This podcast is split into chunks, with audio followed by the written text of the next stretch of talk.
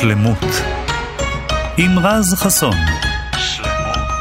התוכנית שלמות מוגשת להעשרה בלבד ואינה מחליפה חוות דעת רפואית. שלום לכם וברוכים הבאים לעוד תוכנית של שלמות, התוכנית השלמה לרפואה משלימה, לי קוראים רז חסון, אה, והפעם אנחנו נדבר על אה, נושא אה, מעניין נוסף שיעלה הערב על שולחננו, ובעניין הזה נמצאת איתי שוב איה הוד, נטורופטית ומנכ"לית המרכז לנטורופתיה ורפואה משלימה. אהלן. מה העניינים? מעולה, כיף להיות פה שוב. כיף להיות פה שוב, אז תראי, אנחנו לאט לאט הופכים את ה... מערכת יחסים הזו עם המאזינים ליותר ויותר אישית. אז נכון. דיברנו בפעם הקודמת על מיגרנות, נכון? נכון. שאת מיגרנאית ידועה, mm. והיום את באה בחשיפה נוספת. על כן. מה נדבר היום? היום אנחנו הולכים לדבר על אה, פסוריאזיס, שזו מחלה אורית. Mm-hmm. הביטוי שלה הוא אורית, אבל לדעתי המחלה היא קשורה להרבה אלמנטים גם רגשיים ולסטרס, ואנחנו נדבר על זה היום. ואני בעצמי נולדתי עם המחלה הזאתי. ולפעמים כשאני אומרת לבן אדם שאני נולדתי עם המחלה הזאת, אז הוא חושב שזה איזשהו ביטוי שאני אומרת שכאילו, לא, אבל אני באמת, באמת ביטוי נולדתי. ביטוי פולני כזה, כן. נולדתי עם המחלה אז הזאת. זהו, זה לגמרי לא אבל פולני. אבל זה לא, זה... אני באמת נולדתי עם פסוריאזיס על הקרקפת, בזמנו אפילו לא ידעו שיש מילה כזאת, פסוריאזיס. הרופא לא ידע להגיד אפילו שזה קיים. הוא אמר לאימא שלי בגיל, אני חושבת, משהו כמו שנה. בואי נזרוק את הילדה. אומר לה, תקשיבי, גברת, שימי לילדה אה, משחה זאת וזאת על הקרקפת, תחכי כמה דקות, ואחרי זה תסרקי אותה, תראי, כל הקליפה הזאת תרד מהראש. קסם. לגמרי ירדה כל הקליפה, עם כל השיער. נשארתי קרחת לגמרי בגיל שנה. אני אומר, אם כבר להיות קרח, אז בגיל שנה, כש... כשאתה עוד לא מבין מה קרה לך בעצם. ועברתי המון המון המון שנים של קורטיזונים וסטרואידים. אמ, אימא שלי, הייתי, הייתי ממש בוכה לה מהגירודים, כי כשמגרדים את זה ממש, זה, זה בעיה, אנחנו נדבר כן. על זה בהמשך. והמון המון uh, טיפולים uh, קשים ולא יעילים. אני זוכרת בגיל 16 בערך, uh, זו הייתה הפעם הראשונה שנחשפתי לכותרת הזאת, פסוריאזיס. והכל היה חדש. זאת אומרת, זה כבר כמעט ארבעה עשורים, הנה, אני מסגירה פה את הגיל שלי, זה כבר כמעט ארבעה עשורים שאני חיה עם המחלה הזאת, ואני אה, חקרתי אותה כל כך הרבה בגלל החוויה האישית שלי. אני בכלל בהתחלה חשבתי שזה מדבק, אף אחד לא אמר לי אחרת, אז היה לי ממש טקס התנגבות שלם אחרי מקלחת. הייתה מגבת רק לקרקפת שאסור היה לה לבוא במגע עם האור. אוקיי. רק, זה מגבת שהיא רק של השיער. רק של השיער. והאזורים שהיו נגועים בגוף, אם היה להם מגבת בנפרד, וממש הייתי, הייתה לי טקס התנגבות כדי לא להדביק אה, אזורים בריאים בגוף. אבל אני חיה עם זה כבר כל כך הרבה שנים, היום זה לא פעיל, כבר המון זמן לא פעיל. טפו, טפו, טפו. זה לא מחלה שיש לה ריפוי. אה, ברמה הכוונה, איך שאנחנו קוראים לריפוי ריפוי, זה תמיד כביכול רוכש מתחת לאור, אבל אפשר לחיות בלי התפרצות, בלי שיראו את זה, בלי שזה יהיה שם. בלי שזה יגרד, בלי שזה יפריע, בלי שיראו שיש משהו. אז זה אפשרי. טוב, אז עוד מעט אה, ניכנס באמת למקום הזה של אה, כן צריך להפריד, לא צריך להפריד. עכשיו, אנשים ששומעים אותנו ולא ממש מכירים ואין להם היכרות מוגזם, אה, מוקדמת אה, יותר מדי עם המחלה, אז הם מכירים פסוריאזיס בתור... אה, נגעים כאלה על האור, נכון? אנשים עם כתמים אה, וכל מיני דברים כאלה, חלקם אולי חושבים שזה אה, חס ושלום אפילו מדבק, מה פתאום אנשים כאלה נוסעים עם כולם באוטובוס, איך נותנים להם? אז קודם כל להרגיע את כולם. בואו נעשה שירות גם למי שלוקים בסוג הזה של הפסוריאזיס. זה לא מדבק, זה, חברים. זה הכי לא מדבק, ואני גיליתי שזה לא מדבק רק בגלל הספר. אני, אני פשוט לא הלכתי לספרים. הרבה הרבה הרבה הרבה שנים, כל הילדות שלי, אני סיפרתי את עצמי, okay. כי אוקיי. פחדתי שאני מדבקת. ויום אחד שכנעו אותי ללכת לספר, והוא אומר לי שהם למדו על זה, כספרים לומדים על זה, ואם זה היה מדבק, הוא לא היה מקבל אותי. ושם השתנו חיי, הבנתי שאני לא מדבקת. זאת אומרת, שם הספר שלך, לא הרופא, כן. הספר הסביר לך שהכל בסדר, זה לא מדבק, ואפשר... לספר אותך בכיף. אז בואי נדבר רגע, מה זה בכלל? מה זה בכלל פסוריאזיס? אז קודם כל בעברית זה נקרא ספחת. ספחת. ספחת. שם הרבה פחות uh, מגניב מפסוריאזיס. פסוריאזיס נשמע קצת מסתורי, יש לזה קסם. אמת. אמ, אז כמו שאמרת, יש משטחים אה, אדומים, יבשים, לפעמים, לפעמים, לא תמיד, הם מכוסים בקשקשת כזאת לבנה כסופה, דביקה או יבשה. והאזור הפגוע הוא נוקשה. הוא יכול גם לכאוב ויכול גם לגרד. לא כל פסוריאזיס מגרד, אבל אוקיי. אם זה מגרד, אז אה, אפשר לטפס על הקירות. אמ, מה שקורה בעצם זה גידול מאוד מאוד מהיר של תאים, של תאי עור.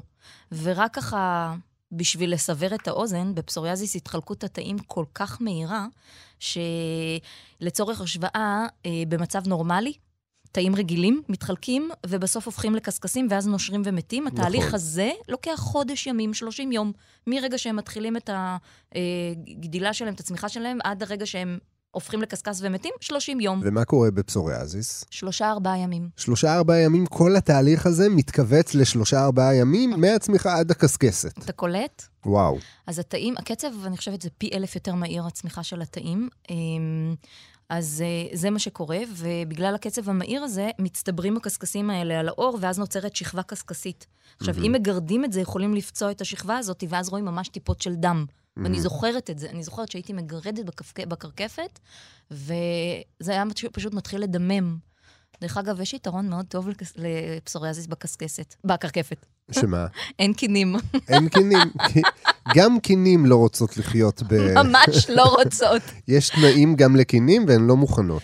לא, אבל אה, יש עוד משהו בפסוריאזיס. אוקיי. מעבר לזה שהקצב של הגידול אה, של התאים מאוד מהיר, יש תהליך שנקרא התקרנות, שזה בעצם... אה, התקרנות? כן, התקרנות. אוקיי. זה מצב לא תקין.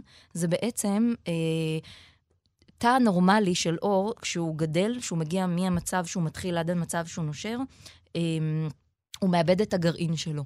ובפסוריאזיס, התאים מגיעים לשלב הסופי, לאפידרמיס, עם הגרעין.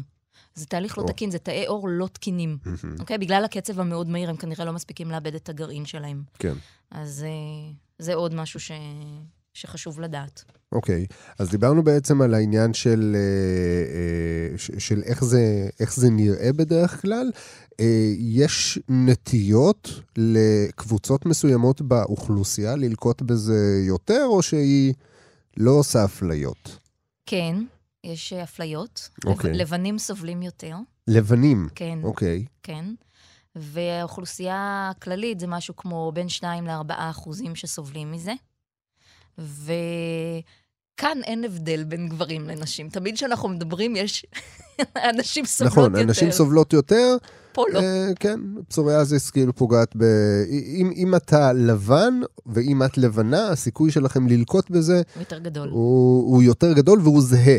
כלומר, נכון. אין פה איזושהי העדפה אה, מגדרית, אה, מינית, וואטאבר. נכון, והרבה פעמים אה, ההתפרצות הראשונה יכולה להיות אה, גם בגיל שנתיים, למרות שאצלי זה היה ממש נדיר. אני נולדתי עם זה, באתי Mm. ככה לעולם, אבל אה, ההתפרצות יכולה להיות בגיל שנתיים, וגם פתאום יש אנשים שמגיעים אליי לקליניקה וזה קורה להם פעם ראשונה בגיל 60, אוקיי, אוקיי?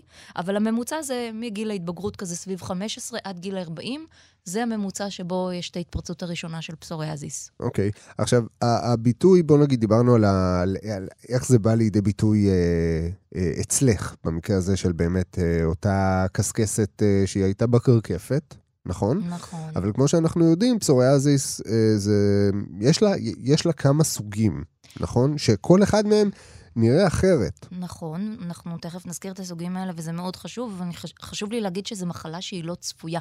זאת לא אומרת- כן. צפויה באיזה מובן? במובן שברגע שלקית בה, אז אתה לא יודע איך היא תתנהל? או ש... אתה לא יודע איך היא תתנהל או איך היא תתנהג. יש אנשים שיש להם התקף, ואחרי מהמם. ההתקף הזה הם לא יראו את המחלה הזאת במשך שנים, שנים לא יראו אותה.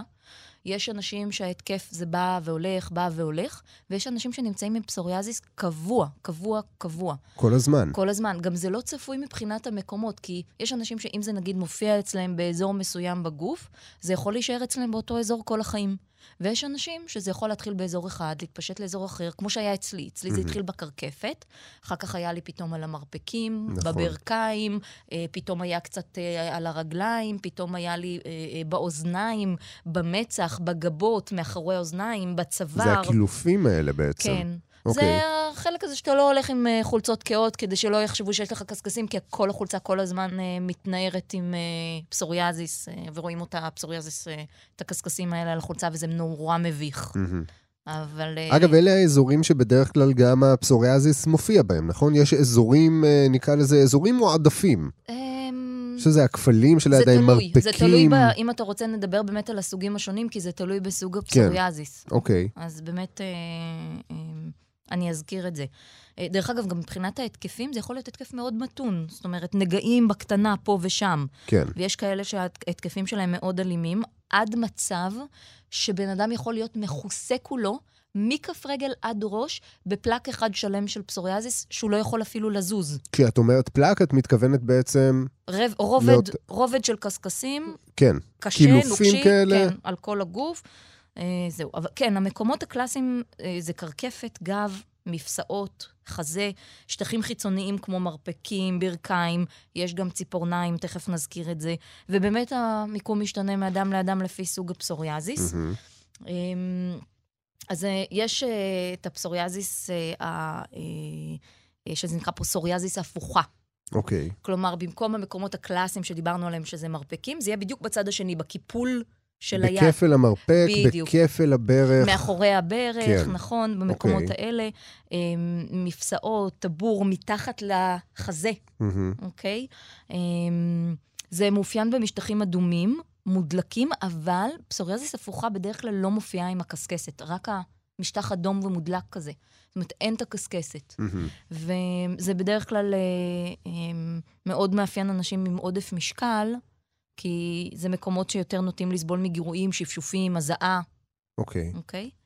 יש את הפסוריאזיס הקרקפתי, שזה כמו שאני נולדתי איתו, שזה חצי מחולי הפסוריאזיס, זה יופיע אצלהם גם בקרקפת ואפילו בעורף. וגם על הפנים, כמו שציינתי, גבות, רקות, מאחורי האוזניים, בצידי האף, אוקיי? יש פסוריאזיס שהיא הכי הכי נפוצה, שנקראת פסוריאזיס וולגריס. נכון. שזה פלקים, רבדים כאלה שמופיעים עם בסיס אדום שמכוסה בקשקשת כזאת לבנה כסופה. זה יכול להופיע בכל מקום בגוף, לכסות גם את רובו. זה דרך אגב לא בהכרח מגרד, אבל אם תהיה שריטה במקום, הוא יכול להפוך להיות מודלק. אני תמיד אומרת לאנשים, תשתדלו, אם זה, בק... אם יש לכם פסוריאזיס... שזה הדבר הכי קשה בעולם, להתאפק, כי לא מה שבא לגרד. לך זה רק לגרד את זה. נכון, נכון. אוקיי. יש פסוריאזיס אריתודרמי, שזה אה, מצב קשה, בדרך כלל הוא מגיע לאשפוז, הוא נדיר, אז אני לא אתעכב על זה. פשוט אזורים מאוד מאוד מאוד גדולים של העור הופכים להיות מודלקים, חמים, אדומים, וזה מצריך אשפוז. יש פסוריאזיס שנקרא פסוריאזיס טיפתי, וכשמו כן הוא, זה ממש נראה נגעים בדמות של כמו טיפות. טיפות כאלה, נכון? בדיוק. מעין כתמים על העור. נכון, אוקיי. בעיקר אצל ילדים וצעירים. מהמם. דרך אגב, הרבה פעמים פסוריאזיס טיפתי מופיע אחרי אה, סטרפטוקוק. אחרי אה, אהמ. דלקת אה, גרון סטרפטוקוקלית, כן. אוקיי. אמ, בדרך כלל, אם זה המצב וזה הגורם, אחרי שההתקף הראשוני נעלם, הם לא יראו את הפסוריאזיס הרבה שנים אחר כך, אוקיי? אוקיי. יש אה, pustular psoriasis, שזה כמו פוסטולות, זה בליטות בכפות הידיים והרגליים. של לא... ממש כבר זה משהו מוגלתי לא, אפילו. זה, בפסוריאזיס זה לא מכיל מוגלה, אוקיי. אבל uh, כן יש חום, יש צמרמורות, וזה כן טיפול לבית חולים. מהמם, ממש לא נעים. מהמם. יש משהו שרק uh, בין שישה לעשרה אחוז מחולי הפסוריאזיס חוטפים שהוא את זה, נתקל בו. שזה דלקת מפרקים פסוריאטית. אוקיי. שזה פס- דלקת מפרקים על כל המשתמע מכך, כן. דל- אה, מפרקים כואבים, אדומים, מעין חמים, אריטריטיס כזה. בדיוק, אבל שמשויכת לפסוריאזיס. אוקיי, שזה מעניין. כן, כלומר, כי פסוריאזיס בהגדרה שלה, עור. היא מוגדרת מחלת עור. נכון. אז בעצם אנחנו מתארים כאן מצב קצת יותר עמוק, שמגיע ממש עד למפרקים עצמם.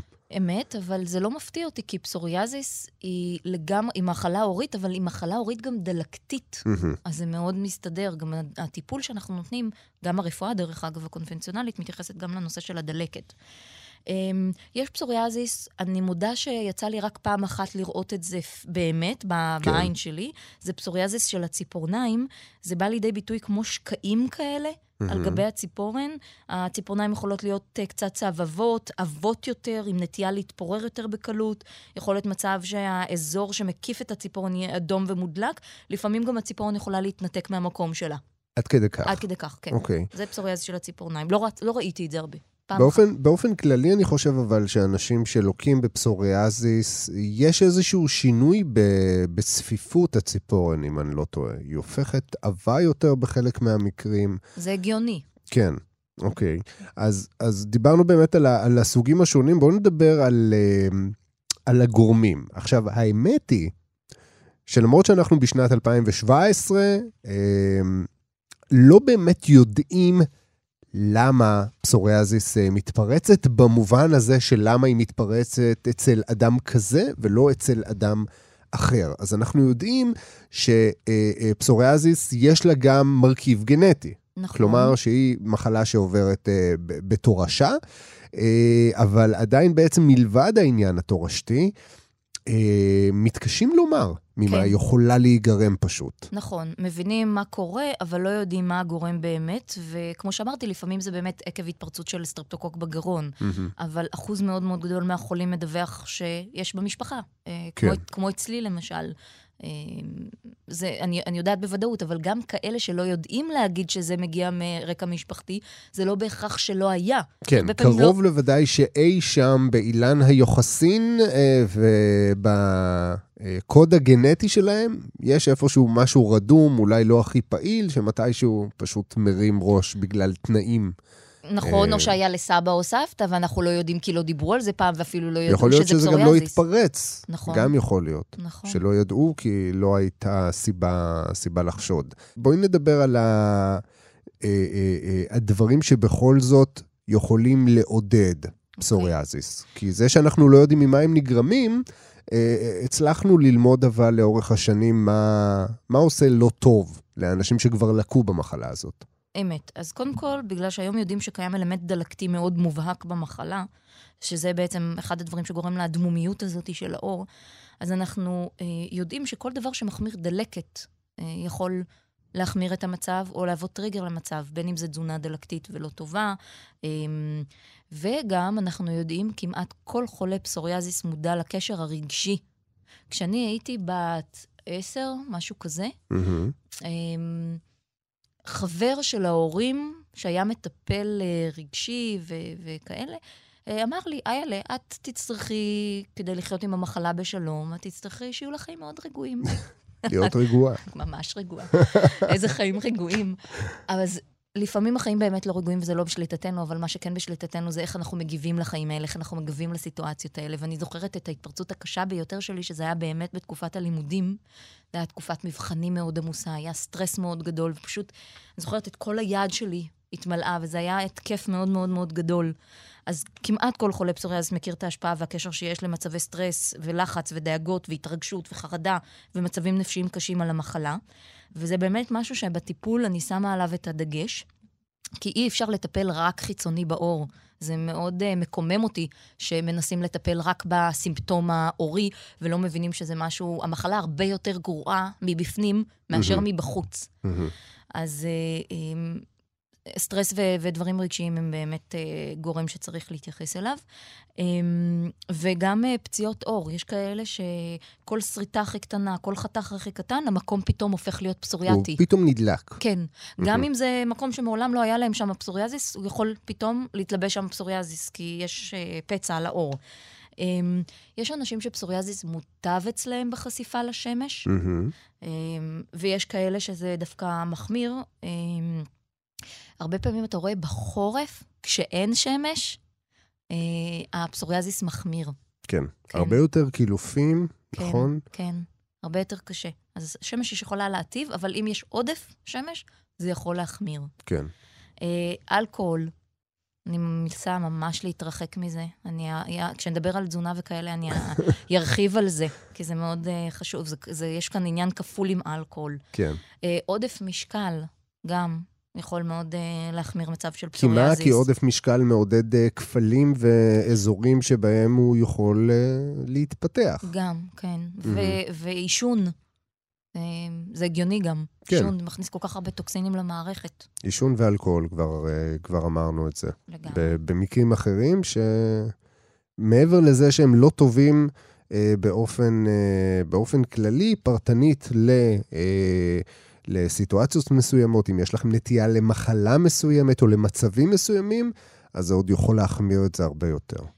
נכון, וצריך לזכור שגם ככה חולי פסוריאזיס סובלים מחוסר ביטחון עצמי וקשיים חברתיים, אז כשזה פתאום באים לטיפול והפסוריאזיס מתחיל להתפוגג ויש הטבה, אה, התחושה היא כאילו הם קיבלו את החיים שלהם בחזרה. כן, פתאום הם קיבלו שליטה, הם יכולים לעשות דברים. נכון. הם יכולים ללכת לים, והם יכולים להתראות עם חברים, והם יכולים לעשות עוד מלא דברים. זה אפילו מעבר לזה, אם אני מדברת על גברים שזה פוגע להם באיבר המין, אז יש פה עניין שלם סביב זוגיות. כן. וזה משהו מאוד רציני, אנשים כאלה ממש, זה יכול להוביל, למצוקה נפשית ולדיכאון. זאת אומרת, גם עם ההנחה של אה, נשים האסתטיקה אה, הרבה יותר אה, חשובה בהשוואה לגברים היא נכונה, נניח, אז בעצם גם גברים, כשהם פונים לזה, זה אומר שהמצוקה היא ממש עמוקה. זאת אומרת, גם גברים שהיו במצב רגיל אומרים, טוב, אז יש לי פוקט, הם שם כאילו, "פ, אני לא מתעסק עם אה, רופאים ובתי חולים. אה, כשזה מגיע לאזורים האינטימיים שחשובים להם וקריטיים להם באמת, אז היחס אה, משתנה. כן, נכון. אוקיי, אז uh, לפני שאנחנו נצלול uh, גם לענייני צמחים וגם בכלל לפתרונות שאנחנו מציעים ברפואה המשלימה, uh, בואו נדבר על הטיפולים שמציעה הרפואה המערבית, כי אם אנחנו לא יודעים כל כך ממה זה נגרם, אז אי אפשר לטפל באמת במקור, נכון? הטיפול הוא לרוב הוא תרופתי משחתי כזה, נכון? או משחתי או כדורים, אני תכף אעריך על זה, אבל חשוב להבין שזה באמת, הטיפול הקונבנציונלי הוא סימפטומטי, ואני לא יכולה להאשים בתור מי שיש לה פסוריאזיס, אמנם לא פעיל כבר המון שנים, את אבל... מי שמאמצים את הפתרון ומחבקים אותו. כן, כן, כי אתה, אתה יודע, כשאתה פתאום מכוסה בפלק הזה, במחלה, ויש טיפול, גם אם אתה יודע שיש לו השלכות לא טובות, או גם אם אתה יודע שכשאתה תסיים אותו, המצב שלך יחמיר, באותו רגע אתה לא חושב, אתה רוצה עכשיו משהו שיעזור לך. אני כל כך יכולה להבין את זה, ברור. את המצוקה הזאת. אז המצב אני... כרגע הוא הכי קשה שאתה יכול להעלות על הדעת. אתה בכלל לא חושב על מה יהיה בעוד חודשיים. בדיוק. מעניין אותך מה קורה עכשיו. אז ברמה הקונבנציונלית יש כל הזמן חידושים. אמ, בגדול המטרה של הטיפול הקונבנציונלי היא לדכא את השגשוג של התאים, את ה... כן. זה, לדפל בדלקת, ובמקרים מסוימים הדבר הזה נעשה גם על ידי דיכוי של מערכת חיסונית. אז uh, יש את הדברים המשחתיים, בדרך כלל סטרואידים, כן. שזה לאורך זמן גורם לנזק בלתי הפיך. מהמם. אמ, ורוב האנשים... אבל ברמה המיידית זה מאוד עוזר. זאת כן. אומרת, קורטיזון כן. הוא ממש עם משחת קסם משחת במרכאות. קסם, ואני לא יכולה להאשים מי שבמצוקה... מאמצים אותה באופן... אה, כן, אבל לאורך זמן זה לא פתרון, כן. וגם אנשים כאלה שמשתמשים בזה לאורך זמן, בסופו של דבר מגלים את הסוד. והסוד הוא שלאורך זמן המשחות האלה לא עוזרות, ולא רק שהן לא עוזרות, הן מחמירות את המצב. בכל פעם שמפסיקים את השימוש בהן, הפסוריאזיס הרבה יותר גרוע מחמיר. ממה שהיה לפני שהתחילו עם המשחות. אז ל-SOS המקומי סבבה, ללונגרן ממש, ממש לא. ממש לא. נדרש פה פתרון. כן. אוקיי. ויש טיפולים סיסטמיים, שזה פר אוס, שזה בבליעה, שזה Mhm. כדורים. יש תרופות אה, כמו מטוטרקסט, אוקיי. כואב לי להגיד את המילה הזאת. זו כי היא תרופה תרופה מאוד מאוד קשה וחזקה. מאוד מאוד. הרופאים כבר יודעים שכשנותנים מטוטרקסט, הם עושים את זה, הם נותנים ביחד חומצה פולית, ו... ואם לא, אז כדאי לקחת חומצה פולית כשלוקחים מטוטרקסט. אמ, זה תופעות לוואי מאוד קשות, זו תרופה באמת קשה, אה, צריך לשמור על הכבד, אמ, וכבד זה משהו שאנחנו מאוד מכבדים טיפול אליו בפסוריאזיס מלכתחילה. נכון. יש uh, את התרופות הביולוגיות, אוקיי? אז הן אמורות לחסום באופן קצת יותר סלקטיבי את התאים הבעייתיים. כן. אוקיי? בעצם לעכב את ה... אה, נקרא לזה שכפול שלהם, או התרבות בלתי מבוקרת ומהירה כל כך. ויש את הרטינואידים, את הרטינואידים, שזה מבוסס על ויטמין A. אוקיי. אמ, שזה גם לא נטול תופעות לוואי. אנחנו לא נרצה לתת אותם אם מתכננים הריון. אמ, ויטמין A יכול אמ, להיות אגור בגוף ו- ולגרום לבעיות בכבד, אז זה גם לא פתרון אידיאלי. אבל באופן רגעי אני יכולה להבין אנשים שמשתמשים בזה. יש אנשים שעושים אה, פוטותרפיה, טיפול באור, כן. כמו אלה ש... כמו שעושים לתינוקות עם אה, צהבת. או, נכון. וכן, זה כל הנושא של אה, אה, אלה שיורדים לים המלח בקיץ אה, באופן קבוע. אבל תראה, אני, אני כבר כמעט 40 שנה עם פסוריאזיס בחיים שלי. בחיים שלי, לא הייתי בים המלח זהו. בגלל הפסוריאזיס, אז כי... בואי, בואי נדבר על זה. מה הפסוריאזיס? יש, אה, אגב, זה, ים המלח אה, הוא מוקד אה, עלייה לרגל במסגרת, קודם כל, אנשים באמת שלוקים פסוריאזיס. מכל העולם. ויש בדיוק תיירות רפואית מאוד ענפה, שמביאה אוטובוסים שלמים של תיירים עם נגעים. לים המלח. והם שוכבים, שוכבים שם בסולאריום חודש, חודשיים, חוזרים כן. הביתה נקיים. כמה זמן אתה מעריך לוקח לפסוריאזיס לחזור? אני ממש לא יודע. אז יש כאלה שיש להם שקט לכמה חודשים. אוקיי. Okay. יש כאלה שיש להם שקט לכמה ימים. אוקיי, okay, ומה, אבל מה קורה שם? מה מיוחד בים המלח, בבוץ הזה, בימה הזאת, שעוזר לפסוריאזיס? זה עניין של הסוגים אה, של, ה, של הקרני אור, אה, זה המקום הכי נמוך, הקרינה המסוכנת של השמש לא מגיעה לשם, אבל זה לא לגמרי כמו שמספרים. כי קח בחשבון ש... אנשים שם, ההזדקנות של האור שלהם היא הרבה יותר מהירה. אנשים ממש מזדקנים שם מבחינה אורית הרבה יותר מהר, אלה שהולכים כמעט על בסיס קבוע. אמ, וכן יש סיכוי מוגבר יותר לסרטן עור. אוקיי. Okay. אפילו שהקרינה שם היא לא הקרינה, אני עושה במרכאות כפולות המסוכנת של השמש. עדיין. כן, לא, אבל אני מדבר נניח על הבוץ, הבוץ עצמו, יש לו איזה שהן סגולות מינרלים, ייחודיות? מינרלים, כן, עניין של מינרלים, עניין של... אני, אני חייבת להגיד, ככה זו דעה אישית שלי, ואני לא יודעת אם הרבה יסכימו איתה, שהקטע של פסוריאזיס שנעלם בים המלח, בעיניי 90% מהעניין, זה שבן אדם עושה שם כלום. הוא פשוט נח משגרת החיים הלחוצה. הוא פשוט בחופשה. הבן אדם שם כל היום, בטן גב, בלי דאגות, בלי לחצים, איכשהו מגיע חזרה הביתה. יש כאלה שתוך כמה ימים חוזרים לשגרה של הסטרס של וה... כל הסטרס, והכל חוזר. חוזר. אז באותה מידה זה... יכול, כן. אז הבוץ הוא כאילו, לצורך העניין, לדעתך, אה, הרבה מה... נקרא לזה הסגולות בכלל של כל הקומפלקס הרפואי הזה. אה, זה בעצם סוג של אפקט אה, פלסיבו. לא, אני לא אגיד את זה ככה. כן, יש לזה אפקט, הבוץ מכיל באמת מינרלים טובים וחשובים לאור, השמש שם, לא, החשיפה לאור. אבל, אבל שהמרכיב הבאמת, אה, בעיניי, הלא פחות חשוב ושלא זוכה להתייחסות בכלל, זה באמת ההפוגה הזאת מהשגרה, ובעצם התמקדות במנוחה. נכון. שזה משהו מאוד חשוב. נכון. דרך אגב, גם היום יש אה, טיפולים בלייזר, שממוקדים לפלאקים, לרבדים הפסוריאטיים. אוקיי, שבעצם מה עושים? הם צורבים שם... אה, כן, לייזר. כאילו, קטעים עמוקים באפידרמיס. כן. תשמע, פסוריאזיס, אה, כמו שאני אומרת, מבפנים המחלה הרבה יותר גרועה מאשר מבחוץ. ואם אתם לא מתרכזים בטיפול הפנימי, ורק בפלאקים החיצוניים, אני לא ראיתי מישהו שעשה את זה וזכה לריפוי. כן. אה, גם הטיפול הפנימי לא גורם לריפוי והיעלמות של המחלה, אלא רק של הסימפטום, שהוא לא מציק יותר. אבל אה, מאוד מקומם אותי העניין הזה שאנשים לא מתייחסים לבפנים. שזה, עוד פעם, זה מה שלוקח אותנו לעניין של אה, ההסתכלות הפנימית הזאת.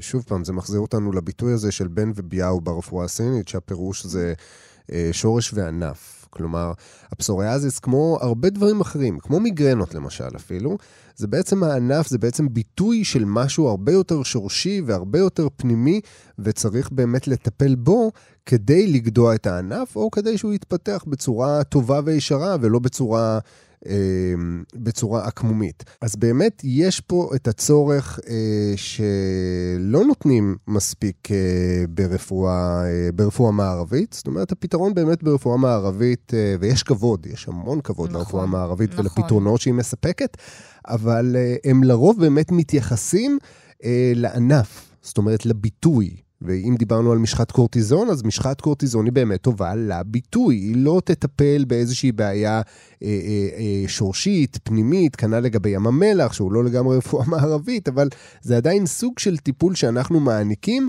רק לאותם פלאקים, רק לאותו גרד, רק לאותם נגעים. אז עכשיו בואי נדבר באמת על, על השורש, אוקיי? בואי נדבר על הבן. נטורופטית, איך, איך נטורופתיה מסתכלת על, על פסוריאזיס? למה זה קורה? מה ההסבר? ההסבר שחוץ מהגורם הגנטי, יש כל מיני מצבים שיכולים להיות uh, טריגרים או גורמים מחמירים למצב הזה. אז יש את העניין של uh, רעילות במעיים ובדם, מה שנקרא טוקסמיה. Mm-hmm. Uh, כי הגוף, כשהוא מלא ברעלים... טוקסמיה שזה מה? זה מונח מערבי? דם. כן, מונח מערבי לגמרי. כן. כאשר הגוף אה, עמוס ברעלים, הוא לא מצליח להתמודד עם הקצב הפרשה שלהם, mm-hmm. אה, אז נוצרת רעילות. אוקיי? במקרים uh, מסוימים הגוף נפטר מהרעלים דרך העור, כן. ומן הסתם אה, פסוריאזיס זה ביטוי הורי בין היתר, אז נכון. הטיפול אנתרופטי, אנחנו נרצה... אני, אני פחות אוהבת להשתמש במונח ניקוי רעלים, כן. כי זה לא מונח, אה, הגוף עושה את זה לבד, אבל אנחנו עוזרים לאיברים ל, ל, לעשות את העבודה. לסלק את כן. הפסולת הזו בצורה טובה יותר, בדיוק. יעילה יותר. אנחנו עוזרים לעור, אנחנו עוזרים לכליות, אנחנו עוזרים לכבד, אנחנו עוזרים לכל האיברים, למערכת לימפטית, פשוט להיפטר מהרעלים. מהמם. אז זה אה, אחד הטיפולים החשובים כשמטפלים בפסוריאזיס. אה, גם כשקיים זיהום פטרייתי, או למשל קנדידה. אה, קנדידה במעיים יכולה לגרום למה שנקרא מעיים דולפים. זאת אומרת שחלבון מהאוכל שלא הספיק עדיין להיתקל, בורח החוצה מהמעיים. הגוף מהמם. מזהה את זה כגורם זר ומתקיף ובעצם תוקף אותו. מבחינה חיסונית, כן. אוקיי. ולכן גם הזכרת מוקדם יותר שחלק מהטיפולים המערביים כרוכים גם בהחלשת המערכת החיסונית, בדיוק מאותם טעמים. נכון, נכון. אז הרבה פעמים העיכול הלא של... המעיים הדולפים הזה והזיהוי של החלבון כחומר אה, גוף זר גורם להפעלה של מערכת החיסון, והביטוי של זה יכול להיות גם עורי, כן. אוקיי? דרך אגב, אחד הגורמים שגורמים להתפשטות של קנדידה זה אנטיביוטיקה. כן. כולם יודעים את זה. ובאמת אה, חולים רבים מעידים שיש החמרה מאוד גדולה בפסוריאזיס בזמן שהם משתמשים באנטיביוטיקה. אוקיי. הרבה פעמים זה, זה קורה. עוד סיבה למה לא להשתמש באנטיביוטיקה כאקמול. לא, כאקמול. כן. כן, לא, אנטיביוטיקה היא משהו מאוד חשוב, היא בדיוק. מצילת חיים, אבל היום יש נטייה ברפואה המערבית לרשום אנטיביוטיקה כמעט לכל דבר. נכון. הילד מגיע עם קצת חום, אז בסדר. בואו ניתן לו אנטיביוטיקה, כי יכול להיות שיש איזה משהו זיהומי. אה, אה, אפשר גם בלי. אז כמובן שכשהרופא אה, רושם לכם אנטיביוטיקה, זה לא לא לקחת אנטיביוטיקה חלילה, אבל זה לנסות ולהבין עם הרופא אולי קצת יותר טוב למה האנטיביוטיקה במקרה הזה באמת נחוצה, כי הרבה פעמים הנטייה שלנו זה פשוט לקחת את המרשם, ללכת, לפדות אותו בבית המרקחת וליטול את התרופות בלי לשאול שאלות, ו... וחבל. חשוב שנהיה מעורבים נכון. בתהליך הזה. יש עוד סיבה, והרבה אנשים עם פסוריאזיס אה, שמים לב לזה, שהם במקביל סובלים אה, בעיות אה, של עצירות, בעי- אוקיי. בעיות אה, עיכול. שזה בא זה ביחד. בא ביחד וזה גם מאוד מובן. עכשיו, כשיש בעיות עיכול ואין יכולת, למשל, אנזימטית בקיבה, לעכל נכון חלבונים, אז כשלא מעכלים מספיק חלבונים, מי שנהנה מזה זה החיידקים שנמצאים במעיים, ולא החיידקים הטובים. כן. אז uh, הם, ברגע שהחלבונים הלא מוקלים מהווים איזשהו מצע נהדר לחיידקים האלה, הם מייצרים חומרים רעילים שנקראים פוליאמינים. פוליאמינים. פוליאמינים. אוקיי. והחומרים הרעילים האלה מאיצים את קצב התחלקות תאי העור. זאת אומרת, הם בעצם מביאים להחמרה של. הפסוריאזיס, שממילא קצב אה, התרבות תאי העור הוא היסטרי. וזה בגלל שאין עיכול נכון של חלבון. ואצל חולי פסוריאזיס ראו שיש רמות גבוהות יותר של פוליאמינים. מהמם, זה הוכח. אוקיי. יש עוד דבר שאנחנו מתייחסים אליו, והזכרנו אותו כבר, אה, נתעכב עליו שנייה, זה העניין של בעיה בתפקודי כבד, ולא בהכרח אם בן אדם סובל ממשהו מוחצן, כמו כבד שומני, וכבר יש בעיה... כן. אה, סרוזיס או כן, אני מדברת על, אי ספיקה. אפילו על בן אדם מן השורה רגיל, שפשוט... הכבד הוא לא במיטבו, מה לעשות? בדיוק, הוא גדוש, הוא עמוס, הוא עובד נורא קשה, הוא לא עושה את העבודה שלו זה כמו יכול שצריך. להיות מכמה טעמים, זה יכול להיות קודם כל להיות מטעמי גיל. זה יכול להיות מטעמים של אורח חיים. אם אתה לא שומר על הכבד שלך, אה, ואתה מכביד עליו, אז קרוב לוודאי שהוא לא יוכל להתמודד ביותר מדי חזיתות, נכון, גם דרך אגב, רגשות כמו תסכול וכעס מכבידים על הכבד, נכון? וממש משפיעים עליו. נכון? פיזית. שזה לגמרי גם מתכד... מתכתב עם, ה... אה, עם תפקוד הכבד בכלל, עם, ה... אה, עם האחריות שלו ברפואה הסינית, תחומי האחריות שלו והדברים שמשפיעים עליו. אז אה, דיברנו גם בפעמים קודמות ש...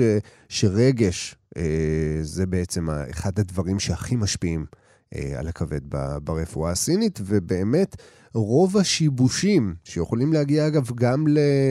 אה, בעיות עיכול, נניח שזה אחד הדברים אולי היותר שכיחים, זה באמת מקורן הוא בכבד, שפשוט נסתם לגמרי ויוצא יוצא משליטה ומתחיל לשבש את כל הסביבה שלו.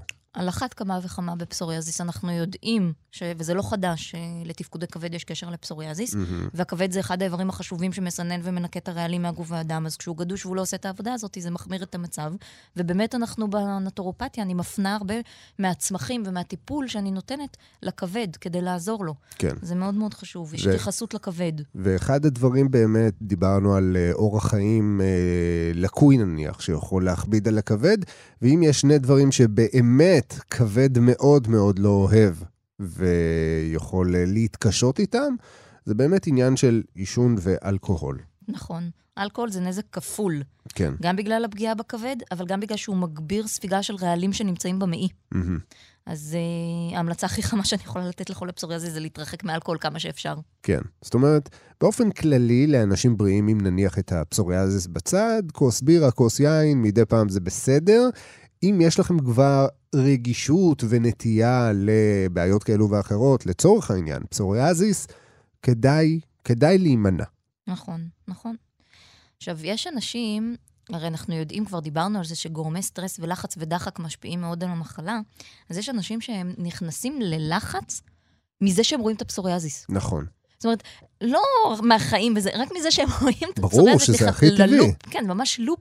אתה רואה את הפסוריאזיס, אתה נכנס ללחץ, אתה מגביר את, ה, את הפסוריאזיס. זה כמו הקטע הזה שאתה לובש חולצה ואתה אומר לעצמך, רק שאני לא אזיע עכשיו, ואז אתה מתחיל, מתחיל להרגיש להזיע. אתה, אתה מתחיל להרגיש שאתה מזיע, ואז אתה מתחיל להזיע הרבה יותר רק מעצם זה שהזעת. והלחץ הזה ברור שהוא לא... הוא לא, לא טוב. הוא לא מועיל לנו, בקיצור. עזבי לא כן. מועיל, הוא, הוא, הוא באמת, אה, כשאתה נמצא בסיטואציה הזאת, היכולת שליטה, שליטה עצמית שלך היא כל כך אה, לא, לא תמיד בשיאה, שבאמת אין, אין יותר מדי מה לעשות במצבים האלה. אז ת, אה, תנסו יש, אה, להירגע. יש כל מיני כלים שאני מלמדת בהקשר של stress management, אה-הא. איך להתנהל מול סטרס. זאת אומרת, אנחנו לא נצא מנקודת הנחה שלא יהיה לנו בכלל סטרס בחיים, ברור. אבל אנחנו צריכים שיהיה לנו את הכלים לדעת איך להגיב לדברים האלה. מחזיר אותנו לנשימות. גם לנשימות, מדיטציות, יש כל מיני תרגילים שאפשר לעשות, כי איך מישהו פעם אמר לי, אם תמלאי לוטו ותשבי עכשיו מול ההגרלה, תקצצי ציפורניים, זה שאת קוצצת ציפורניים ואת בפאניקה ובחרדה, זה לא ישפיע על המספרים שיוגרלו, נכון? זה אפילו, רוב הסיכויים שלא תזכי אז אם זה לא ישפיע, אז בשביל מה הלחץ? בשביל מה קציצת הציפורניים? בשביל מה? פשוט, יש מצבים שאם אתה לא יכול לשנות אותם, אז פשוט להירגע.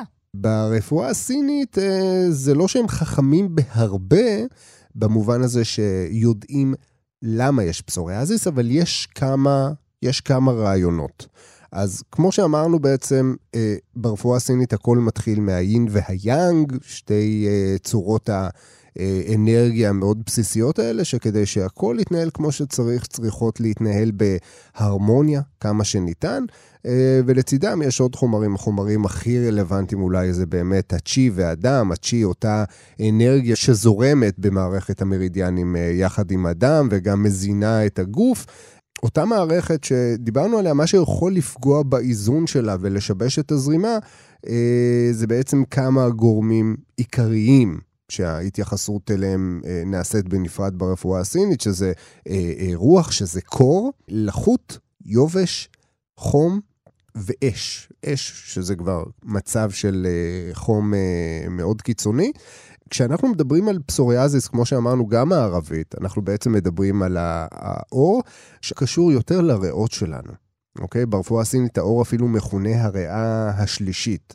אז אה, כמו ברפואה המערבית, התפקיד של האור זה בעצם להיות אותה מעטפת שמגנה עכשיו, מחוללי המחלה שהזכרתי קודם יכולים להביא בעצם לשני סוגים עיקריים של פסוריאזיס. אז נכון שמערבית יש לפחות שישה, כמה סוגים? אה, משהו כזה, משהו כן. משהו כזה, שישה סוגים, אז בהבחנה הסינית בעצם אנחנו מדברים על שני סוגים עיקריים, שיכולים בעצם להיגרם משני אה, סינדרומים, נקרא לזה, תרחישי תחלואה אה, עיקריים. האחד זה באמת חום או חום בדם, זה בדרך כלל גם מגיע לחום הדם, וזה משהו שבאמת מתאר את המצבים היותר אקוטיים. היותר דלקתיים, היותר אדומים, אותן התפרצויות של נגעים שהזכרנו קודם, ופריחות אדומות שמתפשטות במהירות ומגרדות, וזה בדיוק uh, התרחיש שברפואה המערבית uh, uh, מגדירים לרוב כתוצאה מסוג של אפילו זיהום או איזושהי מעורבות בקטריאלית. והמצב האחר העיקרי, אה, הוא מצב של יובש, שזה באמת המצב היותר שכיח, אנחנו מדברים פה על המצב היותר כרוני, הפחות אקוטי, אנחנו נראה כאן פחות מקרים של נגעים אדומים ומגרדים, אנחנו נראה יותר שכבות לבנות, אותם פלקים יבשים ומתקלפים. אה, העור יהיה יבש יותר, הוא יהיה סדוק יותר, וזה מה שמכונה ברפואה המערבית, מה שאת הזכרת קודם, את הפסוריוזיס אה, וולגריס. וולגריס, כן. כן, שהיא באמת המופע אולי השכיח ביותר אה, כן. במצבים האלה. כן. עכשיו, בגלל שרפואה סינית זה גם הרבה עניין של דיקור, שזה חלק מהעניינים, אז כמובן שיש את כל ה... אה, אה, נקרא לזה הרפואה הפנימית, כן? כי בדברים הבאמת פנימיים כדאי לטפל בחומרים שנוטלים, אז אה, בנטורופתיה זה הרבה עניין של תזונה וגם צמחי מרפא, אז באמת ברפואה סינית רוב העניין הפנימי הזה מסתכם בפורמולות צמחים שגם מותאמות לעניין הזה, לרוב אנחנו נשתמש בפורמולות שמנקזות חום, מנקות רעילות בעצם, המופעים האלה הם האקוטיים, האדומים, הדלקתיים, הם מאופיינים במשהו שנקרא רעילות. אה, בסוג הזה. ו, וברמת הדיקור, אנחנו גם אה, נעשה את מה שעושים אה, במזונות. זאת אומרת, אם זה מזונות מקררים, אנחנו בעצם נדקר בנקודות שתפקידן לנקז חום מהמערכת, לסלק חום מהמערכת, לחזק.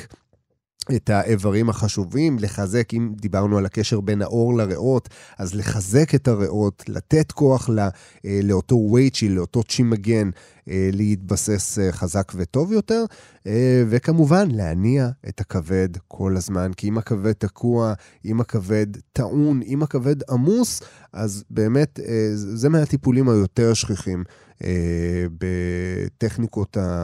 אה, באסטרטגיות הטיפול ברפואה סינית, זה באמת הנאה של הכבד. כמעט אין... אה, אין מצבים, אין פרוטוקולים של, של דיקור שלא נערב גם הנאה של הכבד, אלא אם כן פשוט יש שם חוסר מטורף, אבל אנחנו חיים כאן בישראל, אין הרבה אנשים שיש להם חוסרים בכבד.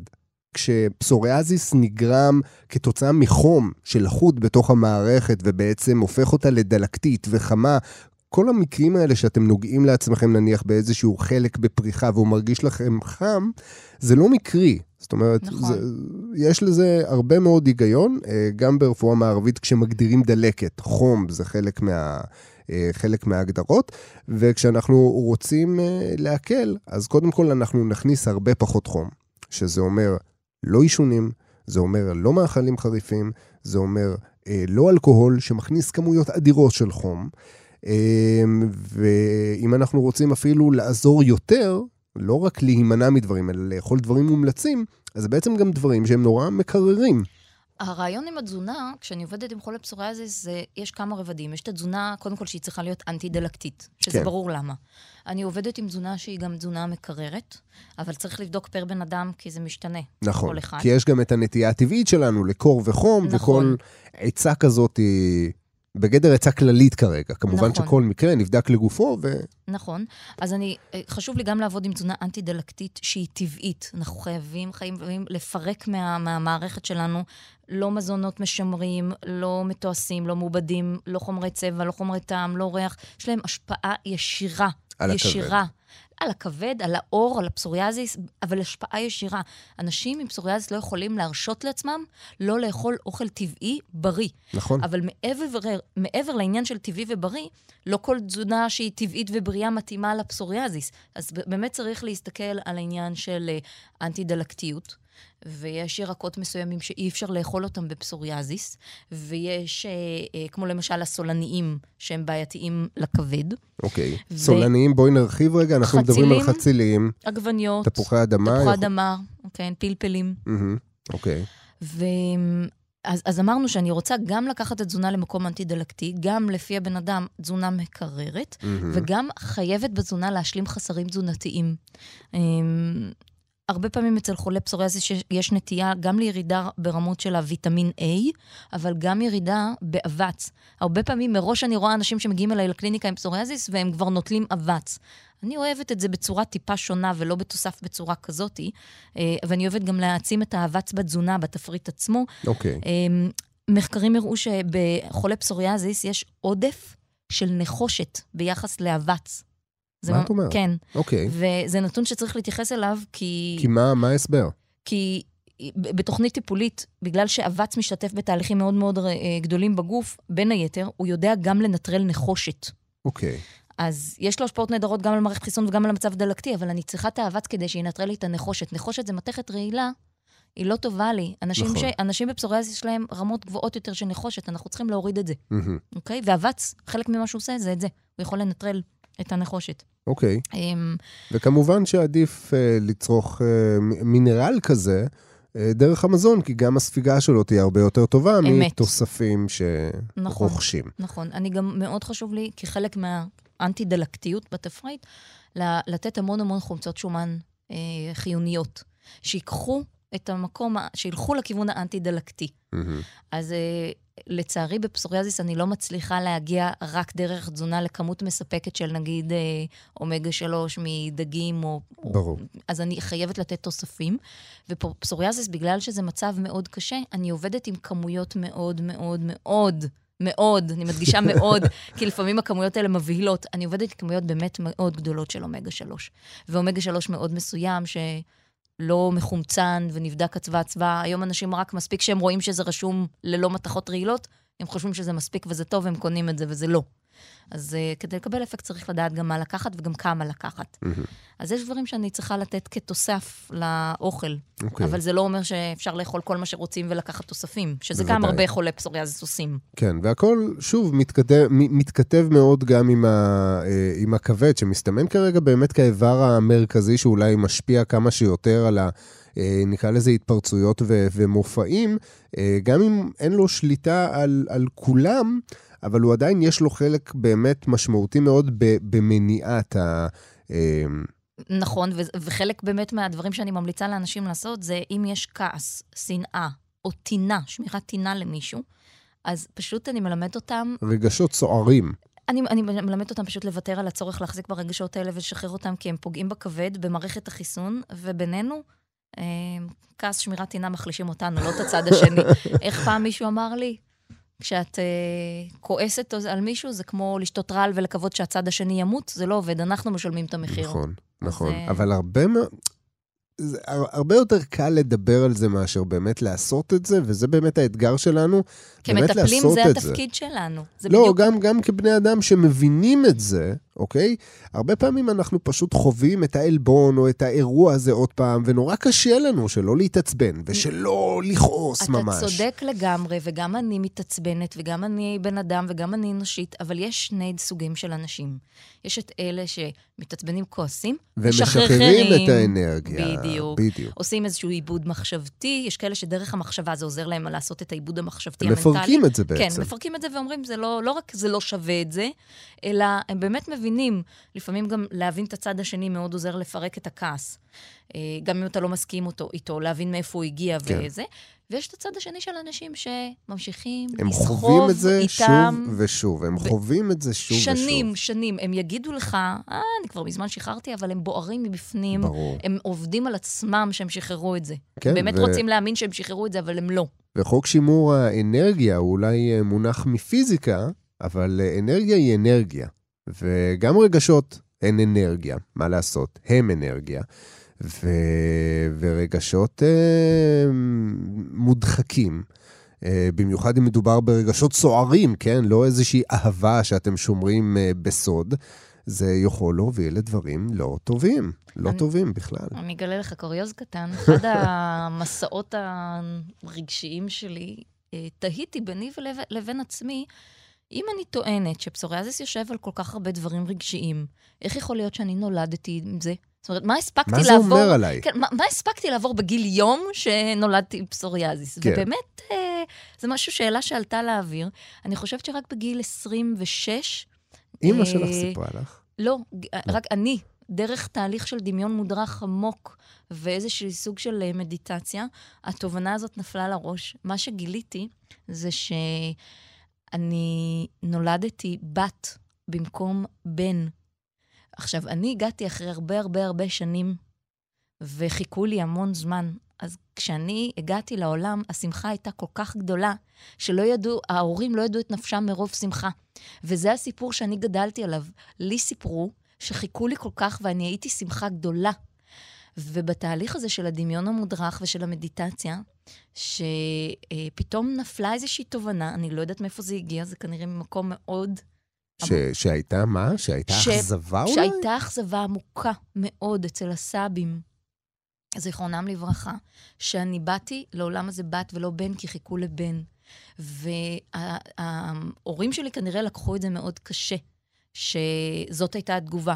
דרך אגב, אחריי הגיעה עוד בת. זה היה קטסטרופה, קטסטרופה משפחתית. אבל הפעם אנשים לקחו את זה באמת קשה. ועשיתי איזשהו תהליך של שחרור, כי הרבה פעמים זה ידוע, אה, זה מוכר גם ב... אה, יש שיטה מסוימת אה, שנקראת recall healing, אוקיי. Okay. שבנות שהגיעו לעולם הזה כבנות וציפו מהן להיות בנים, כאילו חיכו לבן והם הגיעו, מה לעשות, בנות, הם הרבה פעמים אימצו תכונות של tomboys, ולא היו הבנות הקלאסיות, ואני באמת הייתי כזאתי. היית טומבוי. הייתי טומבוי, כן. מה את אומרת? כן. טוב, אז... ואני כבר חשבתי שהשם איה זה כי הם אמרו, איי, איי, איי, כמעט היה בן. אז זהו, שלא. ובאמת אה, עשיתי איזשהו תהליך רגשי עם עצמי, השלמה עם עצמי, שזה בסדר שבאתי לפה בת. לגמרי בסדר. איה, אנחנו אוהבים אותך בת, אל תהפכי לבן. אנחנו מעדיפים אותך ככה. לגמרי. אז זהו, אני רוצה להגיע לעניין, כי לחזור לעניין של הכבד, בגלל שאנחנו באמת מתייחסים הרבה לכבד, אמ, אחד הדברים שאני עובדת איתם בפסורזיס הכי הרבה, זה תבלין מאוד מוכר, שנקרא קורקום. קורקום. כן. דיברנו רק... על זה, על כן, קורקומין נכון. ועניינים. אני לא מסתפקת בקורקום, כי קורקום בתזונה לא מספיק לי, אין שם מספיק קורקומין שאני צריכה, קורקומין זה בעצם כן, החומר הפעיל. נכון. אז אין פעם מספיק קורקומין, אז אני עובדת ממש עם תוסף שמכיל קורקומין.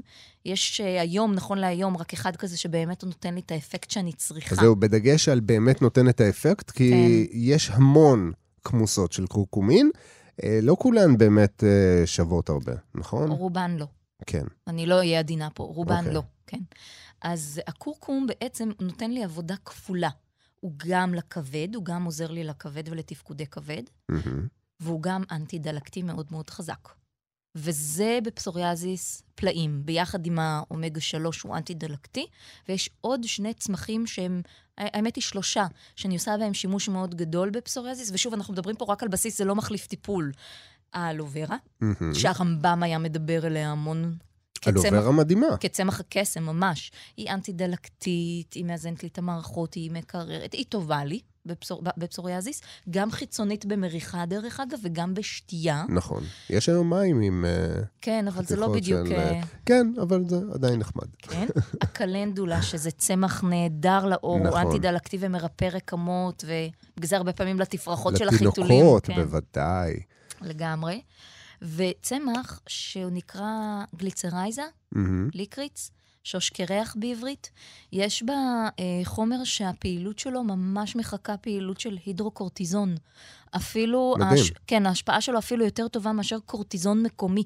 מדהים. כן. מדהים. אני אמנם לא יכולה לתת את הצמח הזה לאנשים שסובלים מלחץ דם גבוה. נכון.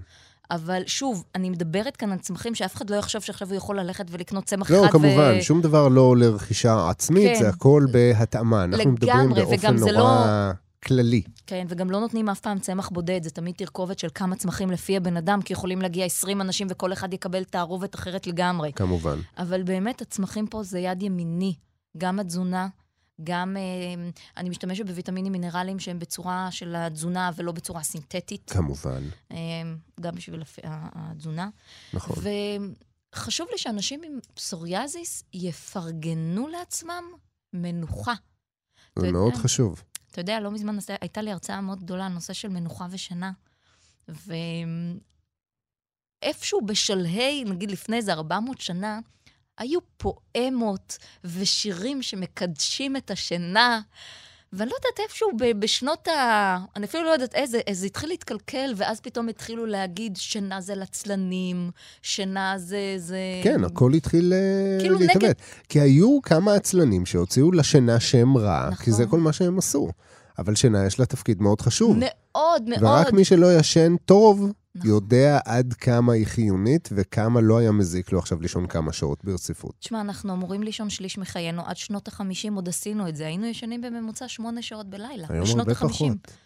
היום בממוצע זה בשעתיים פחות. שש, שש וחצי שעות זה הממוצע, וזה מפחיד, במיוחד אצל מתבגרים שהפער שם מאוד גדול. אז תראי, אנשים שמגיעים אה, אה, לקליניקה לטיפול, את יודעת, כשאני רואה אותם שוכבים ככה לפניי, אז אני יודע שהטיפול התחיל אפילו עוד לפני מחט, או לפני צמח, או לפני כל דבר. בעצם זה שהם פשוט שוכבים להם שם, הטלפון זרוק בתיק, נכון. הם לא יכולים לקום אליו, לא מתעסקים איתו, ואת יודעת, גם המכורים הכי כבדים לעדכונים ווואטסאפים, ועכשיו התקשרו להם מהמשרד וכולי, יודעים, זה כאילו שהם נהנים מהכפייה הזאת. תקשיב, אתה לא יכול להיות עם הטלפון בזמן הטיפול, נכון.